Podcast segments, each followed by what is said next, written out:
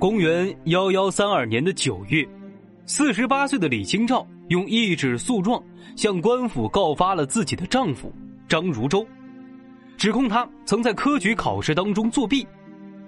张如舟此时不过是一个八品小官因为李清照的检举丢了乌纱帽，被流放到了柳州。李清照的第二次婚姻就此告吹了，而距她嫁给张如舟的日子也只过了一百多天。那个写着“何修走，倚门回首，却把青梅嗅”的天真少女，写着一种相思，两处闲愁的痴情少妇，怎么就和自己的丈夫对簿公堂了呢？给历史加点趣味，让趣味更加详实。这就是咱们的，就是咱们的圣人，请卸妆。请卸妆看历史，观点更清晰。各位好，在下刘佳向您请安了。李清照啊，也算是古代的奇女子一个。先是嫁给了门当户对的贵公子赵明诚，举案齐眉二十几年。赵明诚去世之后，又嫁给了一个骗婚的渣男张如舟。婚后呀，遭受到了张如舟的家暴，还差点骗走了自己收藏的古玩字画。怎么办呢？放在当今社会，可能选择。忍气吞声的人不在少数，可是呀，李清照偏偏是一个个性刚烈的人，闹离婚不成，直接把自己的丈夫送进大牢。听到这儿，大家可能会说：“哎呦，不愧是一代才女啊，处理渣男这么干脆利索。”但其实，李清照年轻的时候啊，用咱们现在的标准来说，就是一个恋爱脑。今天咱们就跟大伙儿讲一讲。李清照这个恋爱脑是怎么一步一步觉醒的？一个标准恋爱脑的诞生，往往离不开家庭背景和成长环境。李清照的父亲呢，李格非是苏轼的学生，进士出身，文章写得好啊。母亲王氏也是知书达理，这一家子都是文化人。李清照呢，就出生在这个既有文化又不缺钱，而且是个书香门第的家庭。温室一样的环境，培养出一个才华出众、天真烂漫的少女，合理吗？很合理。公元幺幺零二年，十八岁的李清照啊，在父母的安排之下和赵明诚结婚了。尽管没能逃过包办婚姻，但是李清照在结婚之前就和赵明诚见过面，两人的关系呢，更像是相亲成功、看对眼之后进入婚姻殿堂的。能让李清照一眼倾心的，想必没那么容易。兴趣相投和门当户对，你总得占一项吧？这不巧了，人家赵明诚啊，不仅有才，也有后台。父亲赵挺之是左仆射，相当于宰相级别的高级官员啊。他自己呢，又在太学读书，接受的是全国最好的教育。李清照和赵明诚的婚姻，从父母的角度看。是成功的门当户对的家族联姻，从小两口的自身出发，那绝对也是情投意合。投胎投得好，丈夫选的也好，让人多嫉妒啊！李清照的婚后生活简直幸福的是不要不要的。结婚之后没多久啊，赵明诚成功进入官场当官了，经常出差。李清照就守在家里边。想自己的老公嘛，就写诗抒发自己的相思之情，比如这首著名的《一剪梅》：“花自飘零水自流，一种相思，两处闲愁。此情无计可消除，才下眉头，却上心头。”相思之情啊，实在是太难熬了，不仅让李清照眉头紧锁。还心事重重，一天又一天的盼望赵明诚能够寄来一些书信，好给他一些安慰。这种小心思简直和现在热恋期的小女生没有一点差别。然而，好景不长，幺幺零七年，赵明诚的父亲赵挺之去世，他的政敌蔡京自然容不下赵家，赵明诚因此丢了官只能带着一家子去青州隐居。虽然说生活质量不比从前，但是对于李清照和赵明诚来说呀，这段在青州隐居的生活，反而让他俩的感情急速升温了。首先，不用分别两地，夫妻两个人呢可以开始随心所欲的过自己的小日子。比如说啊，先给自己住的地方起名叫“归来堂”，四处寻找金石书画古玩，然后编了一部叫做《金石录》的书，把他们的收藏的古玩信息全部记录下来。富二代虽然落魄了，爱好呀还是和以前一样高雅。李清照和赵明诚经常在一起读书泼茶，就是在喝茶之前互相给对方出一题，比如说问他：“哎。”这句话出自哪本书哪一页哪一行？猜对的人啊，就可以先喝茶。要玩这个游戏啊，我只能练考研英语。我知道第一个单词 abandon，第一页第一行第一个。结果呢，他们夫妻俩玩的比这高级多了。李清照猜对之后就既举杯大笑，置茶倾覆怀中，反不得饮而起。李清照每次猜完之后呀，特别的开心，拿着杯子大笑，一不小心这个茶倒在了怀里，最后没能喝茶，忽然站起来。大家可以想象，夫妻俩在一起嬉戏打闹，有点像现在的小情侣，两个人在床上打打闹闹，互相的挠痒痒，打起来闹起来，到最后都是一声声欢笑，秀的呀都是甜蜜和幸福。李清照聪慧过人，轻易就猜中了赵明诚的题目，得意的哈哈大笑，一不留神茶杯打翻了，两个人顾不上喝茶了，依旧是很开心。夫妻两人啊，琴瑟和鸣，一度传为佳话。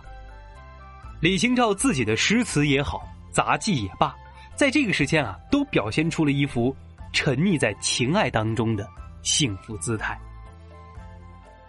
可是那个时代的女性。可以关注家庭，专注眼前的人。经受儒学学说入世思想的赵明诚，却不甘心就放弃自己的当官之路。公元幺幺幺七年，他终于等到机会，再次出山。但是呢，也不可避免的又一次和李清照分居两地。等到赵明诚工作稳定，把李清照再次接到身边相聚的时候，赵明诚啊，已经纳了好几个小妾了。一生一世一双人的理想，毫不意外的吹破了。对于李清照来说，她三十八岁了，跟自己的丈夫有五年的时间没有在一起。虽然她自己自信是赵明诚独一无二的灵魂伴侣，可是灵魂是伴侣，她的年华不在了，聚少离多也是事实。他在《蝶恋花》当中写道：“泪湿罗衣脂粉满，似蝶阳关唱到千千遍。人到山长山又断，潇潇微雨闻孤馆。惜别伤离方寸乱，忘了临行酒盏深和浅。好把音书。”平过雁，东来不似蓬莱远。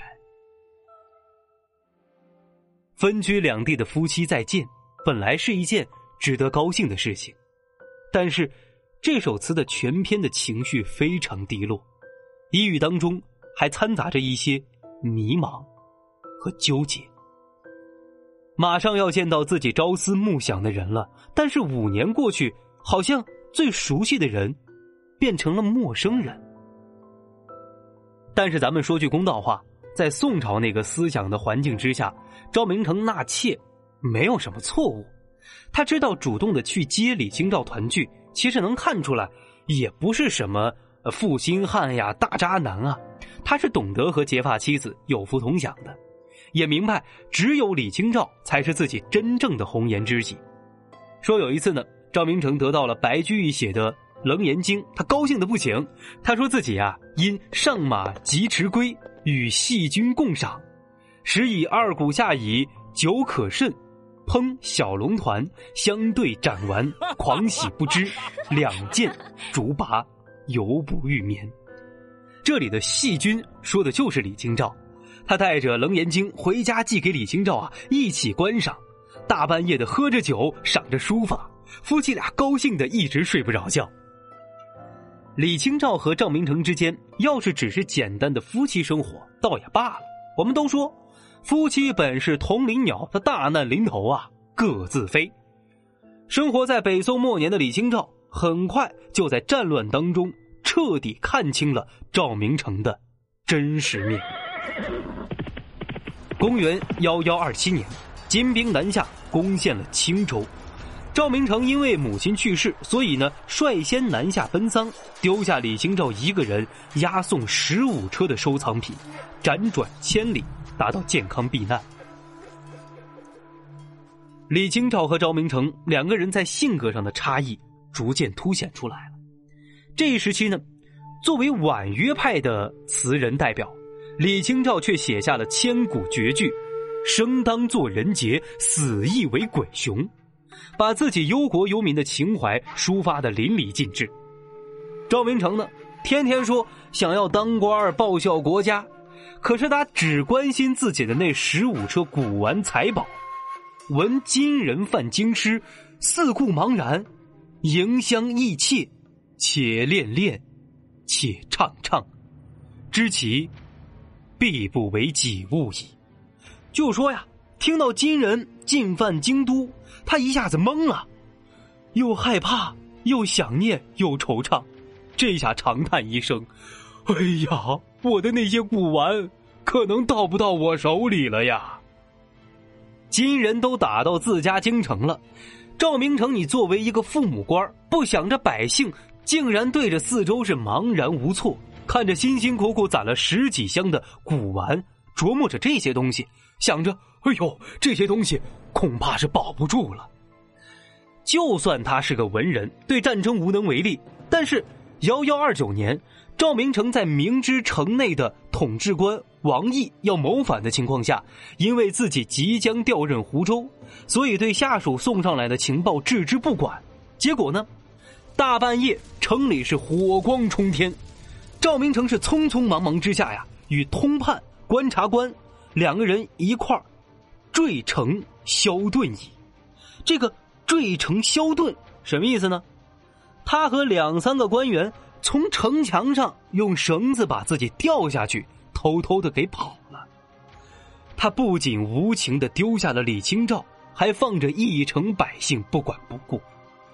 这种迷惑行为啊，已经不是一个懦夫能够形容的，和李清照那种至今思项羽、不肯过江东的形象，简直。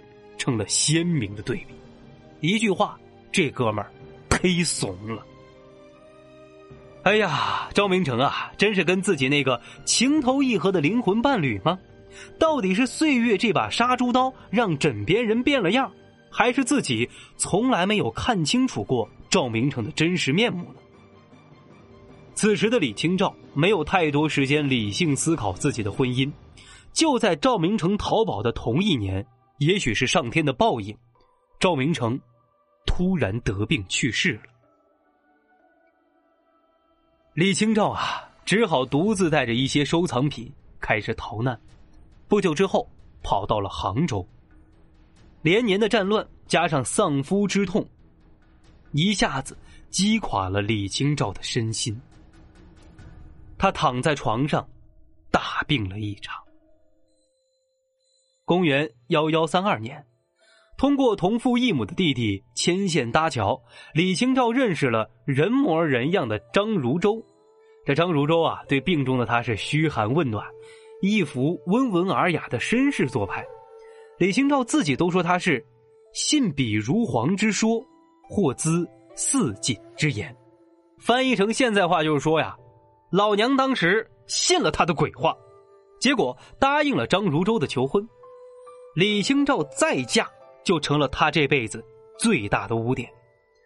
虽然这个时期啊不禁止女子二婚，在这里呢和很多听众朋友补充一点啊，其实这时期的宋朝是不禁止女子二婚的，没有我们想象的那么的严格和古板。比如说，朱熹的小女儿就嫁过两次人，范仲淹的母亲也是在嫁之后带到朱家把他养大成人的。尽管如此呢。古代的学者们还是不少批评，呃，李清照说他晚节不保。比如说啊，曹公武就在《郡斋读书志》当中说，格妃之女就是李格非的女儿李清照，无简操，晚节流落江湖间。其实，李清照再嫁本身这件事儿还不足以让这些文人们破防。他们批判的关键在于，你不仅破坏了与赵明诚琴瑟和鸣的夫妻形象，还有一点啊，晚年再嫁的这个男人忒差了。张如舟比起赵明诚差得更远，他的官职是监诸军审计司官吏，相当于咱们现在审计局的一个小科员。虽然也是进士出身，但是无才无德，人品极差。刚结婚不久啊，这个骗婚男就露出了他的真实面目，居然偷走了李清照辛辛苦苦保存下来的收藏品。当初辗转千里保存下来的十五车古玩字画，到现在也没剩多少了。更何况。这是李清照和赵明诚两个人的收藏，对李清照来说意义非凡，他绝对不会容忍这种盗窃行为，所以呢，去阻拦张如舟。可就在这个节骨眼张如舟直接撕下了伪善的面具，对李清照大打出手。这一拳头，直接把李清照从恋爱脑的憧憬当中彻底抡醒了。年近半百。李清照终于明白了社会险恶，也许是因为从小家庭幸福，在李清照和赵明诚的婚姻呢，也算得上是才子佳人，天生一对。在李清照自己身心最脆弱、最没有理性判断能力的时候，这个渣男趁虚而入，果然啊，不是个好东西。李清照彻底清醒了。反应过来之后，他发现啊，张如舟的浓情蜜意不过只是一场骗局，所以他决定要离婚。但是张如舟怎么可能愿意呢？他当然不想离婚，和李清照是讨价还价，说来说去啊，还是为了那些珍贵的收藏品。说，除非把这些东西都给他，否则绝对不同意和离。这种人。我呸！可是，摆在李清照面前能怎么办呢？只有两条路：一，要不然忍气吞声，继续和张如舟过下去；要不然就用一个伤敌一千，自损八百的方式离婚。大家想一想啊，李清照的家庭出身，想想她的才华和抱负，清醒过来的李清照绝对不可能再和一个小人过日子。就算离婚有冷静期，那也没用，所以他也没犹豫，直接选择第二条路，那就是告官，把张如舟早年科举作弊的事情捅出去。只要罪名属实，他俩的婚姻自然告吹。但是为什么说这一招是伤敌一千，自损八百呢？我们这里和大家解释一下宋代律法亲属之间的相互检举的规定。宋刑法当中有明确规定。妻妾等卑幼告夫等尊长者，纵然犯的罪属实，也违反了容隐律，仍需徒刑两年；而被告知的人，则以自首论处。这条法律内容的意思就是说呀，首先，宋代呢是君为臣纲，父为子纲，夫为妻纲，也就是说，皇帝父亲和丈夫属于家国当中的尊长地位。那相反，臣子。妻子、儿女在这些关系当中啊，属于下面的附属，所以啊，妻子来告丈夫，就是比犯罪本身还大逆不道的事儿。所以呢，法律会同时处罚告发的人，以示惩戒。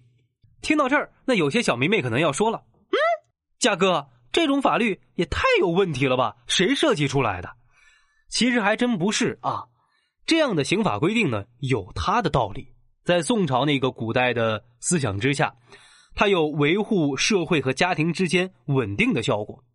但是，这种儒法结合的法治思想呢，和咱们现在所喜闻乐见的大义灭亲有很大区别。即便如此，李清照决定还是要离这个婚。所以呢，他是冒着自己坐牢的风险，也要把张汝舟这个渣男之前做过的事捅出去，告了他。可是我们讲了这么久，她的二婚丈夫张如周到底干了啥呢？说到这儿啊，我们需要跟大家讲一讲宋代科举考试的事儿。咱们知道，宋代呢是一个崇文抑武的朝代，文人的地位比较高，文学成就也高，所以那会儿读书考科举的人呢特别多，大家都想通过读书争个一官半职。古代科举考试一共三级。好多人啊，其实，在省市这一关过不去，这个难度啊，其实比咱们现在考研考公的要难多了。咱们现在考研考公考不上没关系，能找个工作，总不至于没饭吃。但是对于宋代很多读书人来说，他们的出路只有一条，就是考功名、当官所以呢，只能扎根在京城，一直考试，直到考中为止。那时间长了呀，全国各地的无业游民就越来越多，朝廷也看不下去，干脆出台一条规定，就是说呀，你只要四十岁以上考了九次都落榜了，或者是五十岁以上了考了六次也没考上，可以申请参加朝廷组织的一个特奏明的殿试，题不难啊，纯纯是朝廷献爱心，考上之后也算是一个低级进士，好歹。能混个官位，这张如舟啊是真没啥本事，自己考试到了四五十了也没考上，走特奏明这个绿色通道才当上一个八品小官。结果呢，李清照发现这家伙啊把自己的档案给改了，特奏明的机会是靠瞒报录取次数得来的。宋代特别注意考试和官员升迁的程序问题。这件事情放到现在和高考作弊是一个性质，甚至更严重。所以啊，李清照一告一个准。官府查清事实之后，张如舟直接丢了官，还被流放柳州。可是按照律法，李清照也得坐两年牢。但好在她前夫赵明诚的亲戚翰林学士齐崇礼想办法营救李清照，才让她免去了牢狱之灾。李清照终于从不幸的婚姻当中脱身了，国破家亡，她也无心情爱，又无儿无女，孑然一身。李清照像一缕游魂，在世间漂泊了二十几年的余生，最终一个人凄凉的死去。我们回顾一下李清照的一生啊，年少时受尽父母的宠爱。又和大家眼中的良人赵明诚结婚，赵明诚才华横溢，和李清照志趣相投，所以他把自己所有的少女心思和文思都托付在了这段感情上。但人性往往经不住任何考验，在国破家亡的战争年代，李清照和赵明诚的分歧不再是夫妻之间的分歧，而变成了人格理想上的分歧。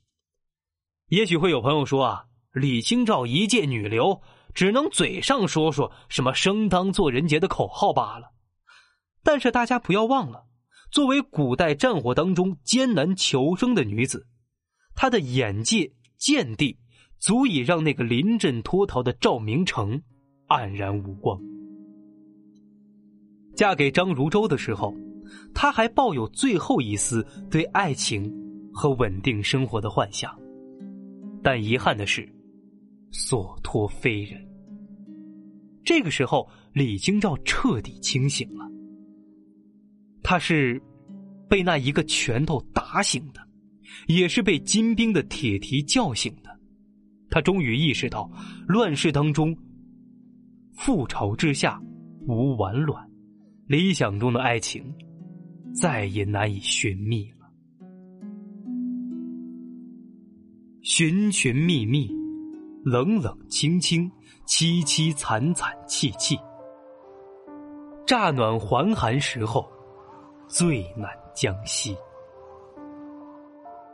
空空荡荡，没有任何主张。冷冷清清，好凄惨；悲悲惨惨，好伤心。一会儿觉得暖，一会儿又觉得冷，身子如何能得到休养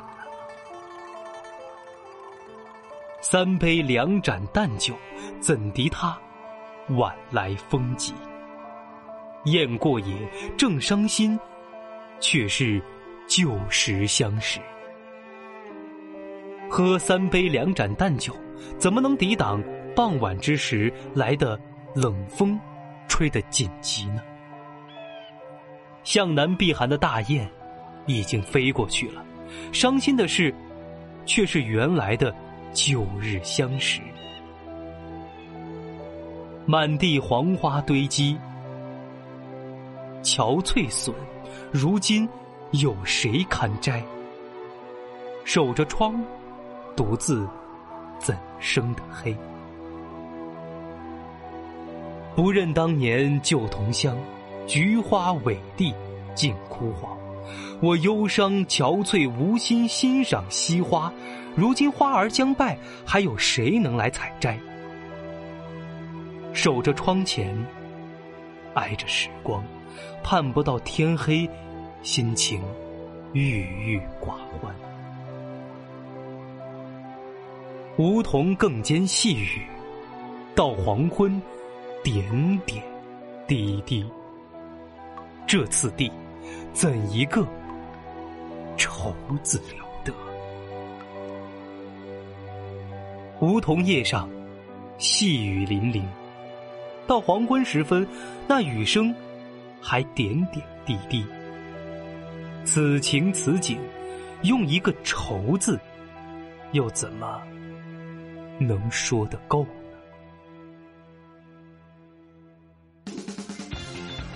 ？OK，这就是本期节目的全部内容。我是你的独孤小嘉哥刘佳。